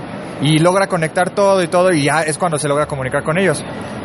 Y es en ese momento también donde vemos que ponen una bomba, lanzan una bomba dentro de la nave, la destruyen y matan al, al capitán del imperio. Ah, ah, ah. Sí, o sea, el, al, al- al que estaba infiltrado, bueno, al que se volvió después de la rebelión. Ah, sí, sí, es que dijiste al capitán, ¿no? Pues es un capitán, ¿no? Bueno, piloto, el piloto. sí. Bueno, el sí, piloto. yo, yo pensé que ya estabas hablando de la muerte del capitán este Krennic. No, de no, ah, no. chinga, no, así no se muere él. No, no, no, no, bueno, el tipo, el piloto de la- del imperio es cuando vemos que se muere, ¿no? Pero sin embargo sí cumplió lo que quería hacer, que era transmitir ese mensaje hacia allá. Y, y algo curioso, todos en la sala del sí, todos sentimos su muerte, o sea, todo de... O sea, todas estas escenas, o sea, toda esta trama, estábamos súper emocionados, pero al mismo tiempo de paralizados por todo lo que estaba pasando. O sea, es que, como mencionamos al principio, cada personaje tiene su porqué en, la película, ¿no? O sea, también otra escena también que dolió mucho y que, vemos aquí es que vemos a nuestro, bueno, vemos que pues están cayendo, las tropas rebeldes están cayendo y, y, y en este en este jueguito vemos a lo que es Stick y al tipo de la ametralladora están escondidos, ¿no? Y vieron el interruptor que el piloto les había dicho que necesitaban. Entonces, pues no pueden salir porque vemos que hay muchas muchos Stormtroopers que están ahí este, tirando. Y de hecho uno de la rebelión dice, ok, yo voy por este, yo lo activo. Intenta salir y no mames, lo matan luego, luego, lo acribillan. Exactamente. Y entonces cuando Stick aplica su frase acá religiosa de eh, si la fuerza está conmigo, ¿quién contra mí? O no sé cómo era. The- the- I am the force, the force is with me, este, I'm with the force, the force is with me, algo así. Ajá, algo así. Me acuerdo de The Force is with me, pero... I'm one with the force, the force is with me. Soy uno con la fuerza, la fuerza está conmigo. La yo soy uno con la fuerza, la fuerza está conmigo. bueno, esa frase mientras mientras va, mientras va caminando este hacia el interruptor y vemos que de cierta manera pues la fuerza lo ayuda, ¿no? Porque ninguno de los disparos le da. Llega y activa el, el interruptor. Y ya una vez que lo activa, lo matan. Ajá, y en ese momento lo matan. Y luego aquí es cuando vemos la escena en que matan al piloto. No, ya lo habían matado al No. piloto. No, porque eh, él, él necesitaba activar eso para Ah, que él sí, pudiera, para que él pudiera mandar el Bueno, el las mensaje. muertes las dijimos al revés. Ajá, pero bueno, el chiste es que él activa para que él pudiera mandar, lo matan primero a Stick Luego matan al piloto y en ese momento vemos que el de la ametralladora pues ve ve que mata esa explosión y va corriendo con su amigo con Stick y pues es cuando le dice algunas palabras, ¿no? De que eh, tienen su mensaje motivacional entre ellos dos.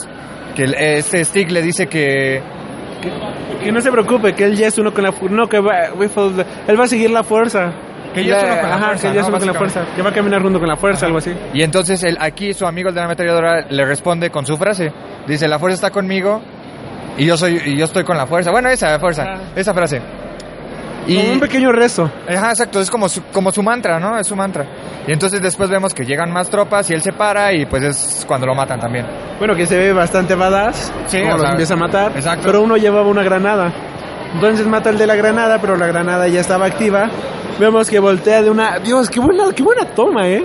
O sea, voltea de una manera súper épica y pues lo terminan matando. Sí, o sea, y vemos cómo poco a poco van cayendo todas las, pues, las tropas rebeldes. Caen como hormigas. Sí. Por otro lado, en el espacio, eh, pues el general Ak- Akbar Sapo está peleando con, con las tropas y entonces mandan unas como unas, unas naves a, dis- a dispararle a un Star Destroyer que se llaman y lanzan bombas este como iónicas, ¿no? O algo así, no me acuerdo cómo se llaman. Como para paralizarlas. Y dejan infuncional al Star Destroyer. Y entonces aquí aplica algo, dice, tengo una idea. No, dice, llamen unos este ha- Hammerheads, ¿no? Algo así se llaman las, las Ah. naves. Llamen unos Hammerheads, tengo una idea. Y la verdad yo no venía a venir esa idea, pero estuvo muy cool. Es- utiliza uno de esos Hammerheads para empujar al Star Destroyer y destruir al otro Star Destroyer que estaba ahí. Y al, habi- y al estar destruidos los dos, la misma atracción del planeta atrae a estos, a, a estos dos Star Destroyers y con eso logran destruir el campo de fuerza que impedía que se transmitieran los datos. Y ya una vez que destruyen esto, pues los datos salen. Bueno, Y, ah, todavía no, ¿no? Porque- no, ya, ya empiezan a salir. No, porque según yo todavía no lo habían activado. Porque aquí, a, es- esa, es a, esa- a esa parte es a la que iba. Regresamos a donde está Jean. Llega a la, a la pa- a la parte superior, logra poner los datos, pero faltaba la antena. Entonces ella va hacia la antena, la acomoda, y en ese momento llega eh, Krennic. Krennic, llega Krennic. Y le dice que pues que están mal, que nunca van a poder contra el imperio y que no sé qué. Y ella le dice que que pues que para eso están ahí, ¿no? Y que ya habían en- enviado el mensaje y todo eso. Y él le dice, pues no es cierto, o sea, si están cerradas las transmisiones, no seas mentirosa. Exactamente, y entonces es cuando pues vemos que él ya va a acabar con esta con esta Jean. Que de hecho antes de eso le dice acá frase épica de, ¿y tú quién eres?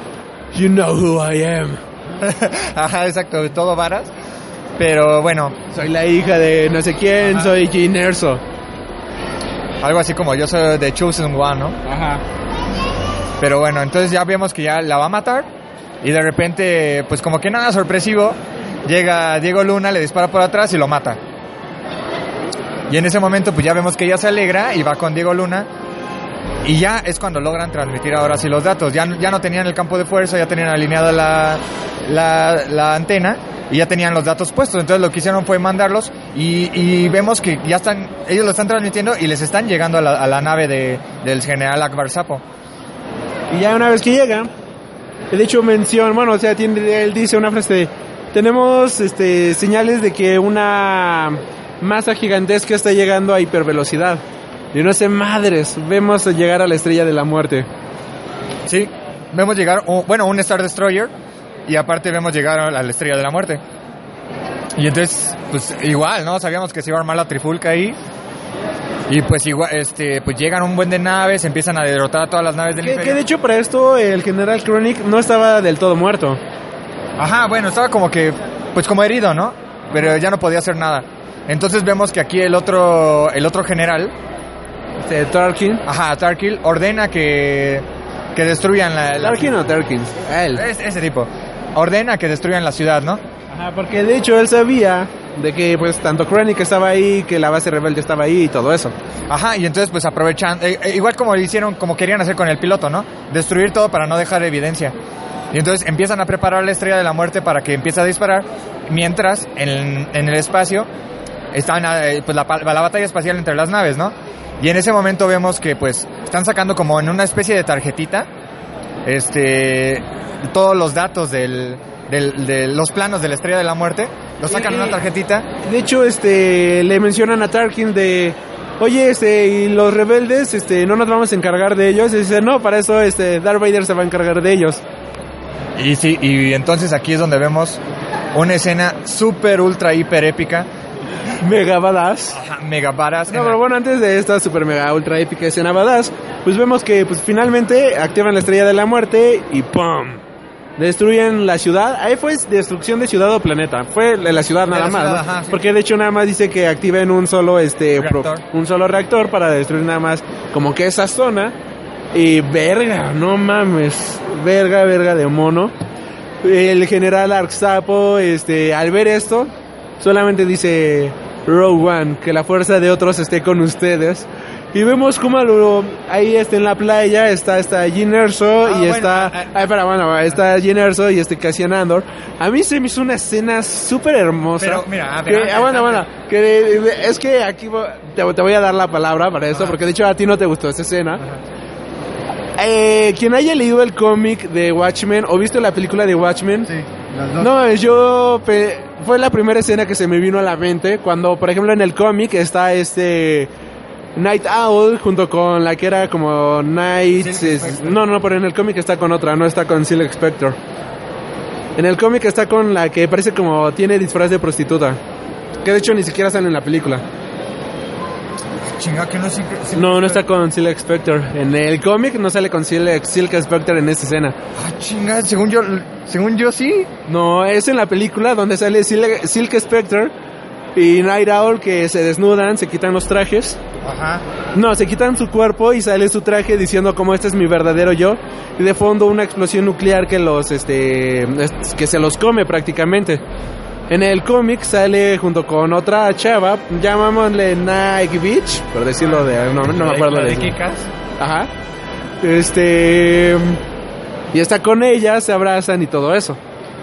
Algo así fue esta escena. Ellos dos juntos y la explosión de fondo, viéndose hermosamente, como desde mi punto de vista. Porque aquí ahorita el joven Mike Maca va va a desporti- va a destazar esta escena. Este, yo como la vi fue de. Se vieron fijamente a los ojos y fue de. Gracias por haberme ayudado en este viaje, gracias por haberme apoyado. Tú, gracias por estar junto conmigo en este mi último momento de vida. En eso, pum, llega la luz, se abrazan y se mueren. Dios, qué bonita escena. Pero aquí al joven Mike no le gustó. Bueno, es que, o sea, antes de eso hubo una escena cuando ya lograron transmitir los datos y todo, ya como que despresionados. Se ve que van bajando en, en un elevador y pues acá sucede una escena como de amor y todo, todo feo. Que yo, a mi parecer, está muy forzado porque nunca vimos ese amor que tenían. O sea, en toda la película sí se veía quizás, no sé, algún tipo de atracción, no lo sé, al final quizás una atracción, pero nunca lo, lo plantearon como, como que era amor, sino como que era una relación de, pues vamos a trabajar para hacer ese tipo de cosas. Y al final, en esa escena del, del- de la playa, pues la verdad es lo que te comentaba, yo hubiera preferido algo así como que se, hubieran dado la mano y que representara como que al final él le tuvo respeto, ¿no? Como de bien hecho, hicimos bien nuestro trabajo y cumplimos. En- o sea, en vez de que hubieran forzado el amor, que lo hubieran dejado como una Yo no lo relación. sentí como amor. Yo, Yo no creo sí. que sea amor. Yo la verdad, yo sí. Yo, no- si usted cree que es amor, por favor marca el 01800 amor. Y si usted no cree que sea amor, marca el 01800 no amor. Al final del podcast le diremos la respuesta. Sí, exacto. Bueno, bueno, eso es, te digo, eso es en mi opinión. Ya cada quien tendrá su opinión. Pero bueno, ya después de aquí, pues vemos que la explosión se los, los consume y pues ya, ahí es el final de nuestra, de nuestra, de nuestro Rogue One. Que, que de hecho, sí, hasta le dice la frase motivadora de Jean, tu padre estaría muy orgullosa de ti por todo lo que has hecho y todo eso. Y yo digo, Dios, qué bonito, Dios, se van a morir en este momento, qué, triste. Y aquí vemos, pues, el mar, cómo se está elevando, cómo todo se empieza a destruir, te quedas de, "Ay, verga, no mames. No, es que qué triste, espectacular y desgarrador está esto. Sí, o sea, y pues, pues era algo que se veía venir, ¿no? O sea, es lo que mencionaba, pues ya sabemos el final. Todos nuestros personajes principales se murieron, pero yo creo que de la forma adecuada. O sea, así tenía que... Héroes. Ajá, como héroes, exactamente. Y, y o sea, y de hecho todavía hay muchísimos... Hay, hay héroes posteriores a esto. O sea, porque vemos los problemas que tienen para poder pasar esa maldita tarjetita en donde están los planos de la, de la estrella de la muerte. Y este. Y una vez que esto se destruye, el planeta se destruye, la, el general Arquarzapo, Arquarzapo pide este, la retirada, ¿no? A hiperespacio. Y entonces una vez que ya iban avanzando, llegan las otras naves de Darth Vader y la gran mayoría de las naves de la rebelión se estrellan junto, se estrellan en estas naves del, del imperio prácticamente y te quedas de, vale verga, no mames, esto está cabroncísimo. Aquí tenemos una de las escenas más épicas en la historia del cine y la, posiblemente una de las más épicas en la historia de Star Wars, que solamente dura dos estúpidos minutos, pero no dura como cuánto, cinco minutos toda esta secuencia Sí, no, menos. Yo creo que unos tres minutos es mucho. y es épica, épica como no tienen idea. O sea, de- yo creo que desde el, o sea, desde el principio que vemos que sacan la tarjeta, o sea, es que esa- secuencia progresiva es súper estresante. Pero es que al final ya es toda la secuencia desde que sacan la, la tarjeta. Ajá, o sea, es ahí ya esa. no se corta. Ajá, exacto, ya no se corta, es una, es una secuencia progresiva.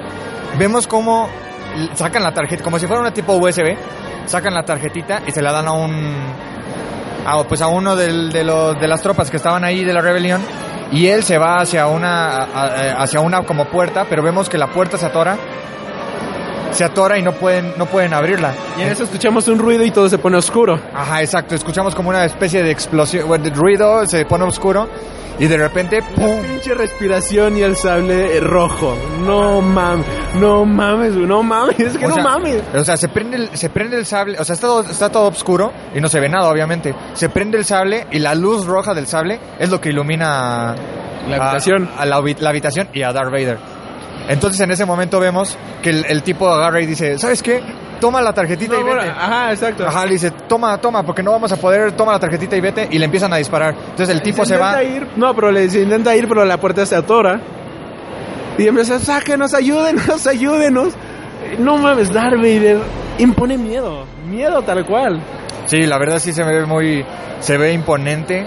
Está cabrón, cabroncísimo en todo sentido. Y o sea, y aparte, o sea, se ve como en las películas originales que no, no tiene mucha movilidad, pero aún así, No tiene mucha, mucha. pues no, no tiene mucha movilidad. No, está perrísimo todo lo que hace.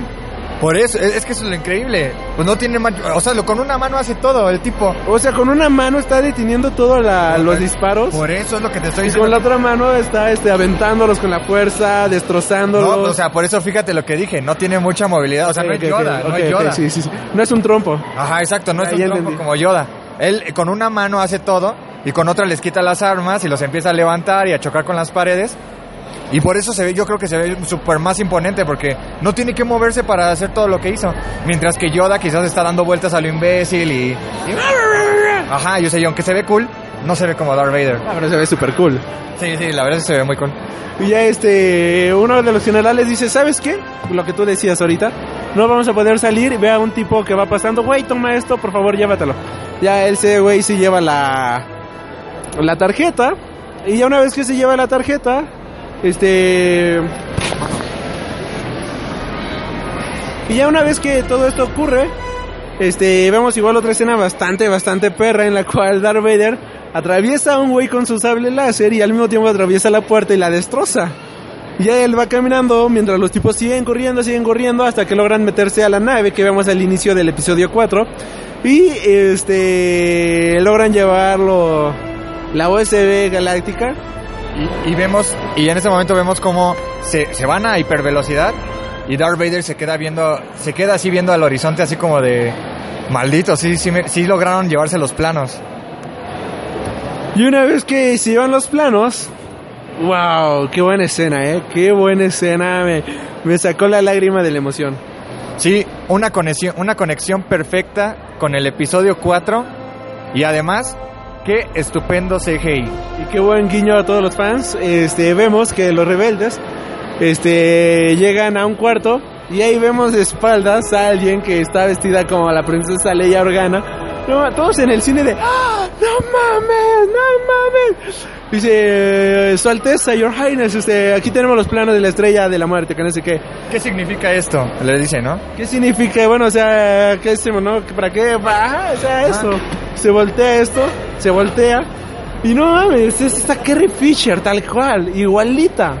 Dice, esto significa que todavía tenemos esperanza. Una nueva esperanza. Esto dice, significa una nueva esperanza. que es el nombre del episodio 4. Entonces, Y ahí No. acaba la película. sí, la verdad que qué buen final. Qué buen final de, de la película. O sea, la, la película en general es muy buena. En todos sentidos, esa es perfecta, es espectacular. No mames, no mames, no mames, no mames, no mames. O sea, a mí sí me gustó bastante, la pongo en mi top 10 de este año. La verdad es una película que me ha dejado muy sorprendido, me ha dejado gratamente satisfecho. Me gustó mucho la evolución de todos los personajes. Creo que todos los personajes, este, eh, tienen una evolución bastante, bastante buena eh, en su, en su forma de ser y en absolutamente todo. Y eso es algo muy, muy chido que, este, vemos a lo largo de toda esta película porque ningún personaje este termina como empezó la película, sino que todos los personajes tuvieron una gran gran evolución a lo largo de toda esta película y creo que eso es eh, un gran plus de que tiene esta película, o sea que no se mantuvieron estáticos, sino que lograron evolucionar. Eh, pues ahora sí que esta película nos presentó lo que todo mundo queríamos, que eran precuelas dignas del universo de Star Wars, que de, cierta manera a mí me, gustan estas películas de el episodio 1, 2 y 3, pero considero de que obviamente no son buenos filmes y nos quedaron mucho a ver. Y ahora sí que esta película fue muy buena, de hecho George Lucas ya la vio y le dio su sello de aprobación, mencionando de que eso era muy apegado a lo que a su idea original de Star Wars y que de hecho le había gustado bastante esta película de de este de Rogue One y pues bueno, ahora sí tú palabras finales, joven Mike. Pues como lo mencioné al principio, la verdad a mí la película sí me gustó mucho. Eh, solamente esa partecita que menciona ese detallito de la relación amorosa, pero pues esa es mi opinión, obviamente. Pero de ahí en fuera yo creo que es una buena película, que tiene una muy, una muy buena historia. Eh, le mencionaba a Alri que era más difícil de hacer porque ya conocíamos el final de esta, de esta película. Y aún así, aunque ya conocíamos el final, el final es muy bueno de esta película. Los efectos son increíbles, los personajes son, pues son entrañables, o sea, te encariñas con ellos y sabes que ya nunca los vas a volver a ver. Porque bueno, ya sería un asco si hacen una secuela de esta película. No, y no. aparte ya mataron a todos. Ajá, exacto, o sea, por eso si los volvieras a ver sería un asco, porque ya no tiene sentido que los vuelvas a ver. O en precuela, Una precuela de Rogue One, una precuela de la precuela que a su mismo tiempo es secuela.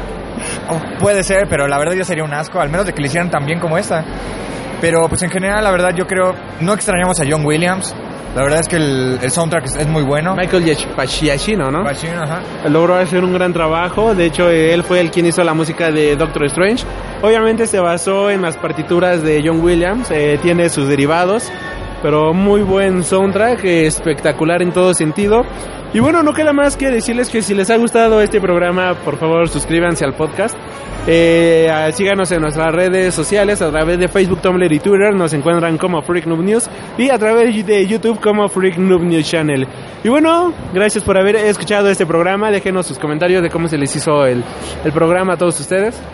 Muchas gracias por la invitación y pues aquí estamos para siguientes programas.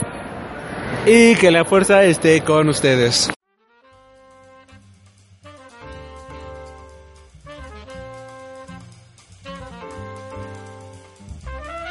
Has tenido el honor de escuchar Freak Noob News, tu programa de cultura geek.